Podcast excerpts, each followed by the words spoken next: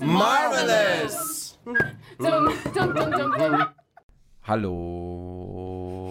Hallo, Valerie.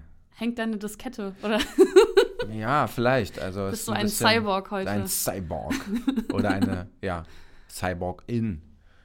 Mit Ladefehler. Ja, leider. Gibt sie Passiert manchmal. im Marvel-Universum, ne? Ja, Nebula. Nebula, die Arme. Ja. Oder schon bedauernswert. Ja, gewesen. schon. Schon. Also, weil Thanos sie ja wirklich so komplett irgendwie in Einzelteile zerrissen hat und immer wenn sie quasi irgendwas angestellt hat, dann, okay, du wirst jetzt weniger Lebewesen, du kriegst jetzt wieder irgendwas Elektronisches ran und fertig. Ja. An der kann man den Sadismus der Welt wirklich spüren, ne? wenn man sie da sieht. Auch so diese Erweiterung von uns selber, so wir brauchen Technik, Technik, Technik, äh, Technik, um besser zu werden. Aber ich muss auch sagen, sie tut mir halt unglaublich leid, weil Gamora halt gar nichts in der Richtung passiert ist. So überhaupt nicht. Und sie halt irgendwie immer diese Tochter ist, die nie perfekt genug war für ihren Vater. Und das muss schon sehr einen traumatisieren. Und also immer massiv hab in der- Mitleid mit ihr. massiv in der Konkurrenz zu ihrer älteren Schwester steht oder Ja. ihrer Schwester steht, die das überhaupt nicht mitbekommt. Ja. Die blind ist für die Leiden, also nicht mal nur die körperlichen, sondern auch dieses in diesem Hierarchieverhältnis blind Ja, ist voll. für dieses Verhältnis. Was ist denn so allgemein deine Meinung zu Nebula? Wie ist das ein Charakter, den du magst? Also ich habe Spaß daran gehabt, dass sie, auf welche Art und Weise sie versucht hat, ihre Schwester umzubringen. Ach so. Ja, und, äh, auf, also Ja. sie, als sie auf Ego sind Mhm. und sie da versucht, sie mit dem Flugzeug wegzunieten und einfach draufhält, komme was wolle. Das ist schon sehr spannend. Ne? ja. Und sie ist ja auch dadurch extrem trocken so, ne? Sie Mhm. hat ja ganz viele, kann ja ganz viele Dinge nicht nachvollziehen, die andere lustig finden, witzig finden. Ja, weil sie halt eben so finden. Roboter-like geworden ist. Genau. Ja. Und ähm, das ist schon, die ist schon ein ansprechender Charakter. Also ist schon, Ja. die gefällt mir schon sehr gut. Ich Sie ist aber bedauernswert. Sie, ja, genau. Ich mochte sie erst über die Zeit. Also ich fand sie echt im ersten Guardians of the Galaxy, war ich so, hm. Aber so mit der Zeit äh, fand, ich sie, fand ich sie auch immer spannender. Ich fand bei meiner Recherche total interessant, was so ihr Comic-Ursprung ist, weil das sehr von dem abweicht, was sie, also was sie jetzt im MCU ist. Erleuchte mich. Ja, bitte, mache Ja. ich gerne. Und zwar ist sie in dem ersten Comic 1985 erschienen. Und damals war mehr die Storyline, dass die Thanos Enkelin ist. Und das behauptet sie so lange. In der Version in dem Comic ist Thanos versteinert oder eingefroren oder so.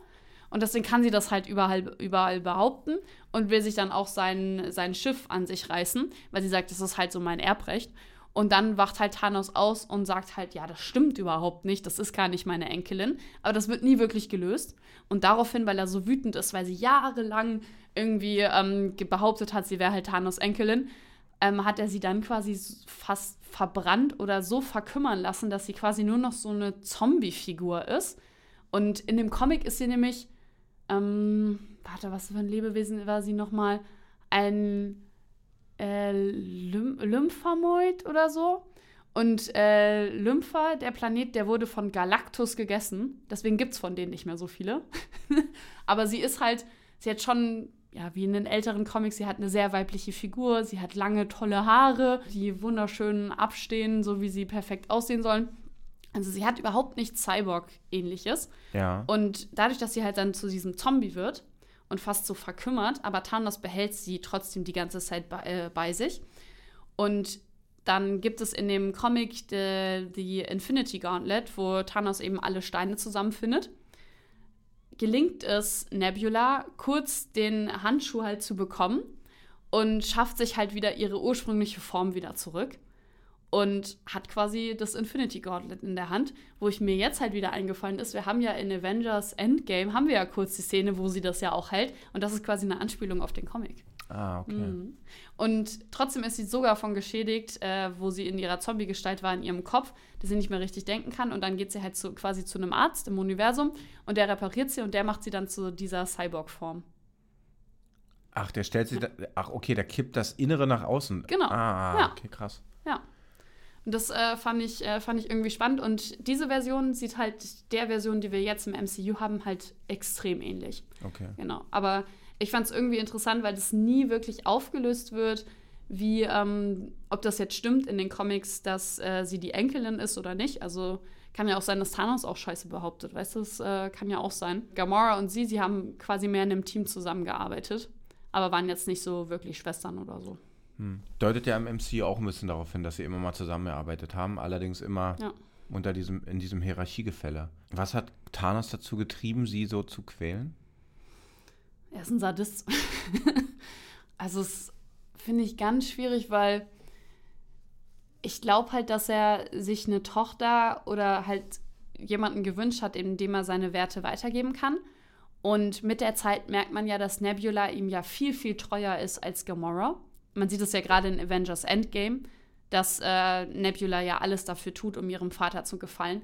Und ich glaube, dadurch hat er auch so diesen Ansporn, sie immer perfekter und perfekter und perfekter zu machen. Aber wir stellen ja fest, das geht nicht. Das Manko der Selbstständigkeit. Ja. Oder andersrum, das Manko der Nicht-Selbstständigkeit. Ja, genau. Gamora ist von sich aus ein eigenständiger Charakter, Ja. der nicht Thanos braucht unbedingt. Ja. Und sie ist auch halt immer stärker als Nebula. Ja. Ich glaube, das ist auch so ein Ding. Ich glaube, Thanos wollte halt eben zwei Kriegerinnen schaffen, die halt gleich stark sind. Aber eigentlich ist Gamora immer stärker und Nebula braucht halt diese Extrateile, um gegen Gamora ankämpfen zu können.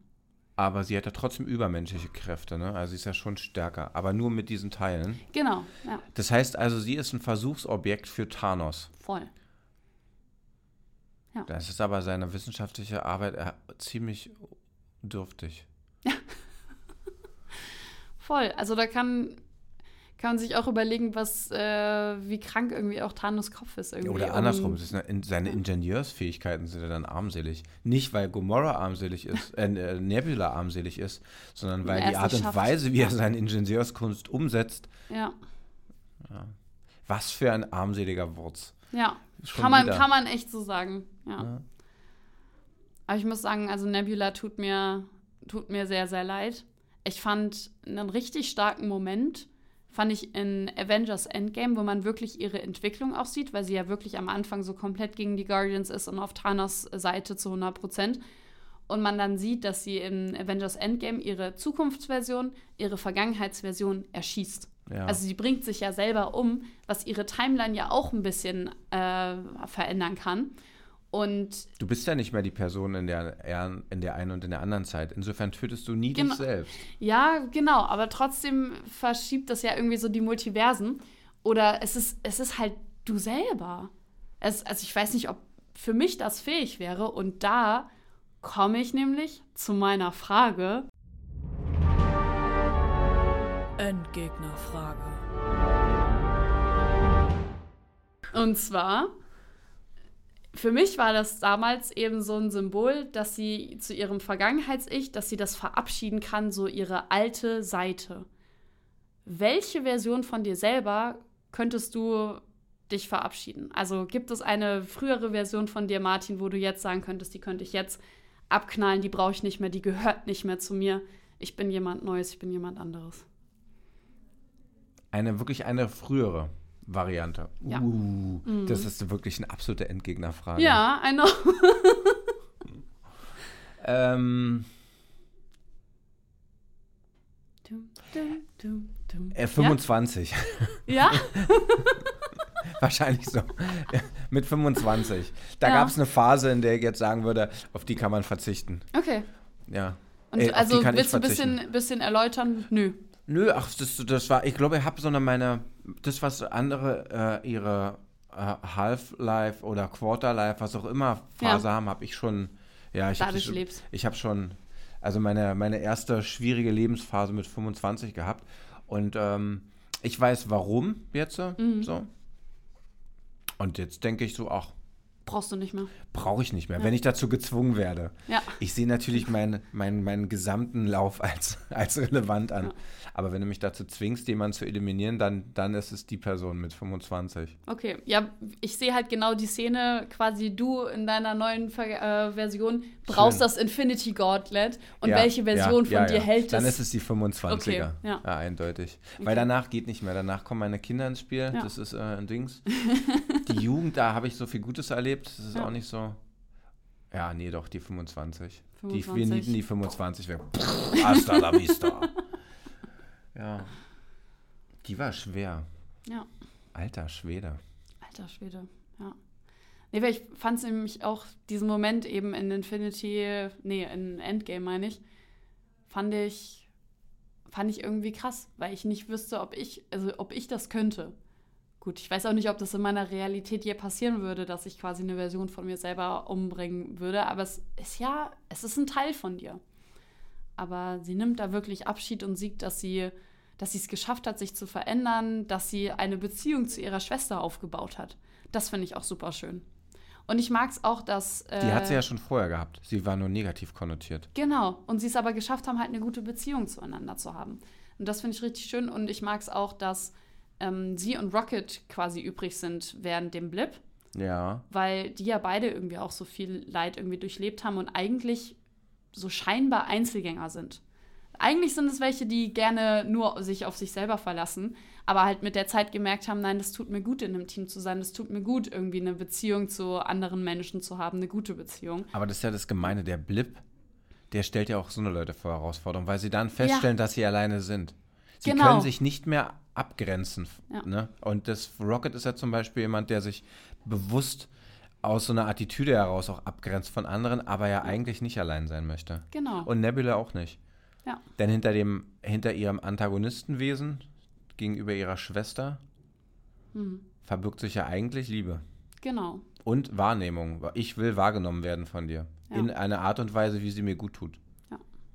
Ich glaube halt, dass sie auch immer zu Gamora irgendwie hochschaut. Also dadurch, dass Gamora ja stärker ist, ich glaube, Nebula sehnt sich halt eben auch danach, gewertschätzt zu werden von Gamora.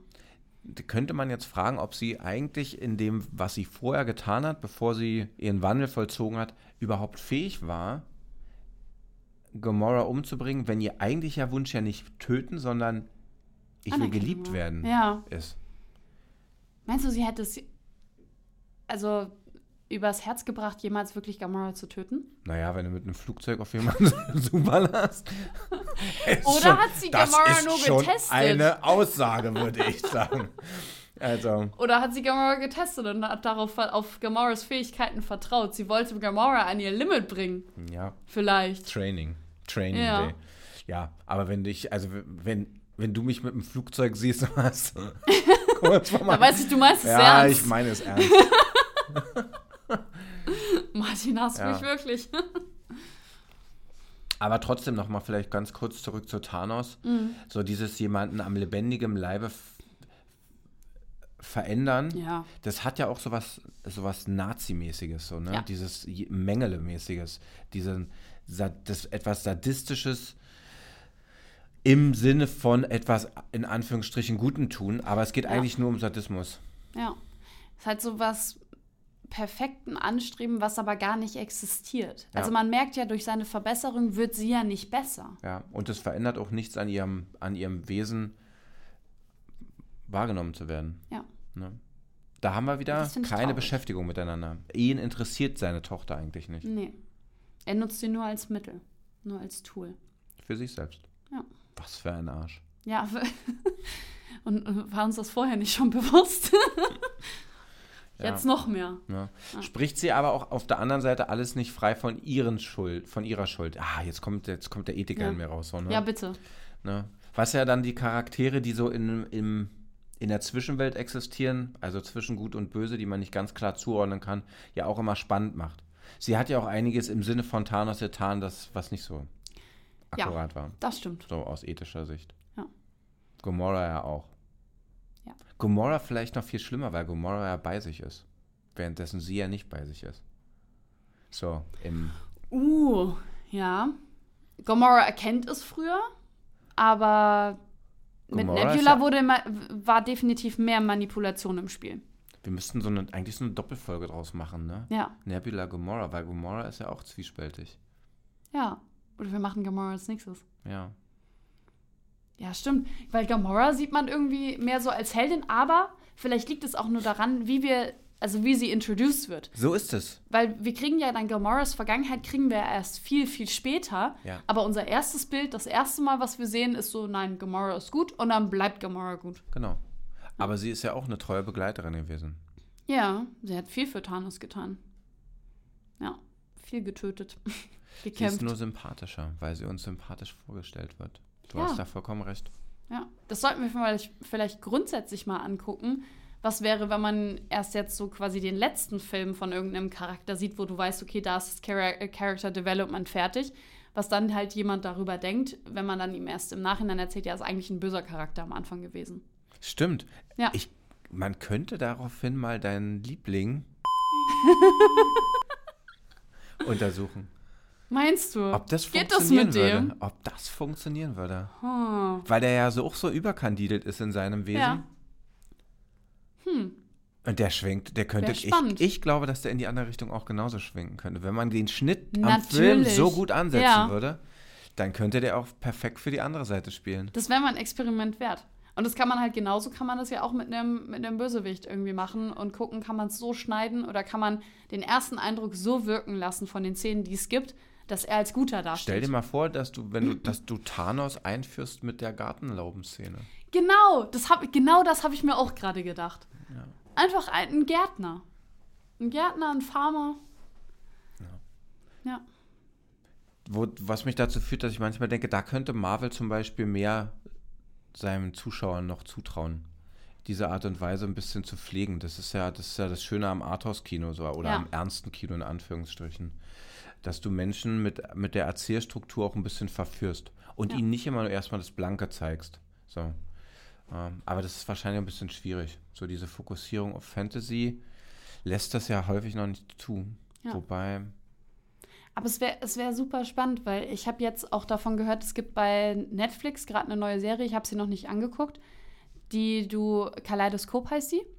Und die kannst du, egal in welcher Reihenfolge, kannst du die Folgen gucken. Und je nachdem, für welche Folge du dich als erstes entscheidest, das ist wahrscheinlich mehr der Charakter, also weil der da die, das, die ganze Story aus der einen Sicht erzählt wird, den du quasi am meisten lieben wirst am Ende der Serie. Und das finde ich total spannend. Das könnte Marvel halt eben auch machen. Was ist, wenn du die Filme in einer anderen Reihenfolge guckst? Schwärmst du für den, äh, für den einen Charakter lieber? Vielleicht wäre mein Lieblingscharakter gar nicht mein Lieblingscharakter. Auf der anderen Seite, wir sehen, wie klug Marvel dann ja dann auch ist. Ja. Diese What-If-Reihe, die ich Ja. nicht, noch nicht gesehen habe. Hast du sie gesehen? Ja. Das soll jetzt Ähm, auch eine zweite Staffel kommen. Ja, du siehst mal, ne, Ja. wie integrativ doch Marvel da mit, seinen, mit den Ideen Das ist. stimmt, ja. Es ist alles, es ist halt alles möglich. Gibt Böses und Gutes. Ist Marvel jetzt böse oder gut? Hm.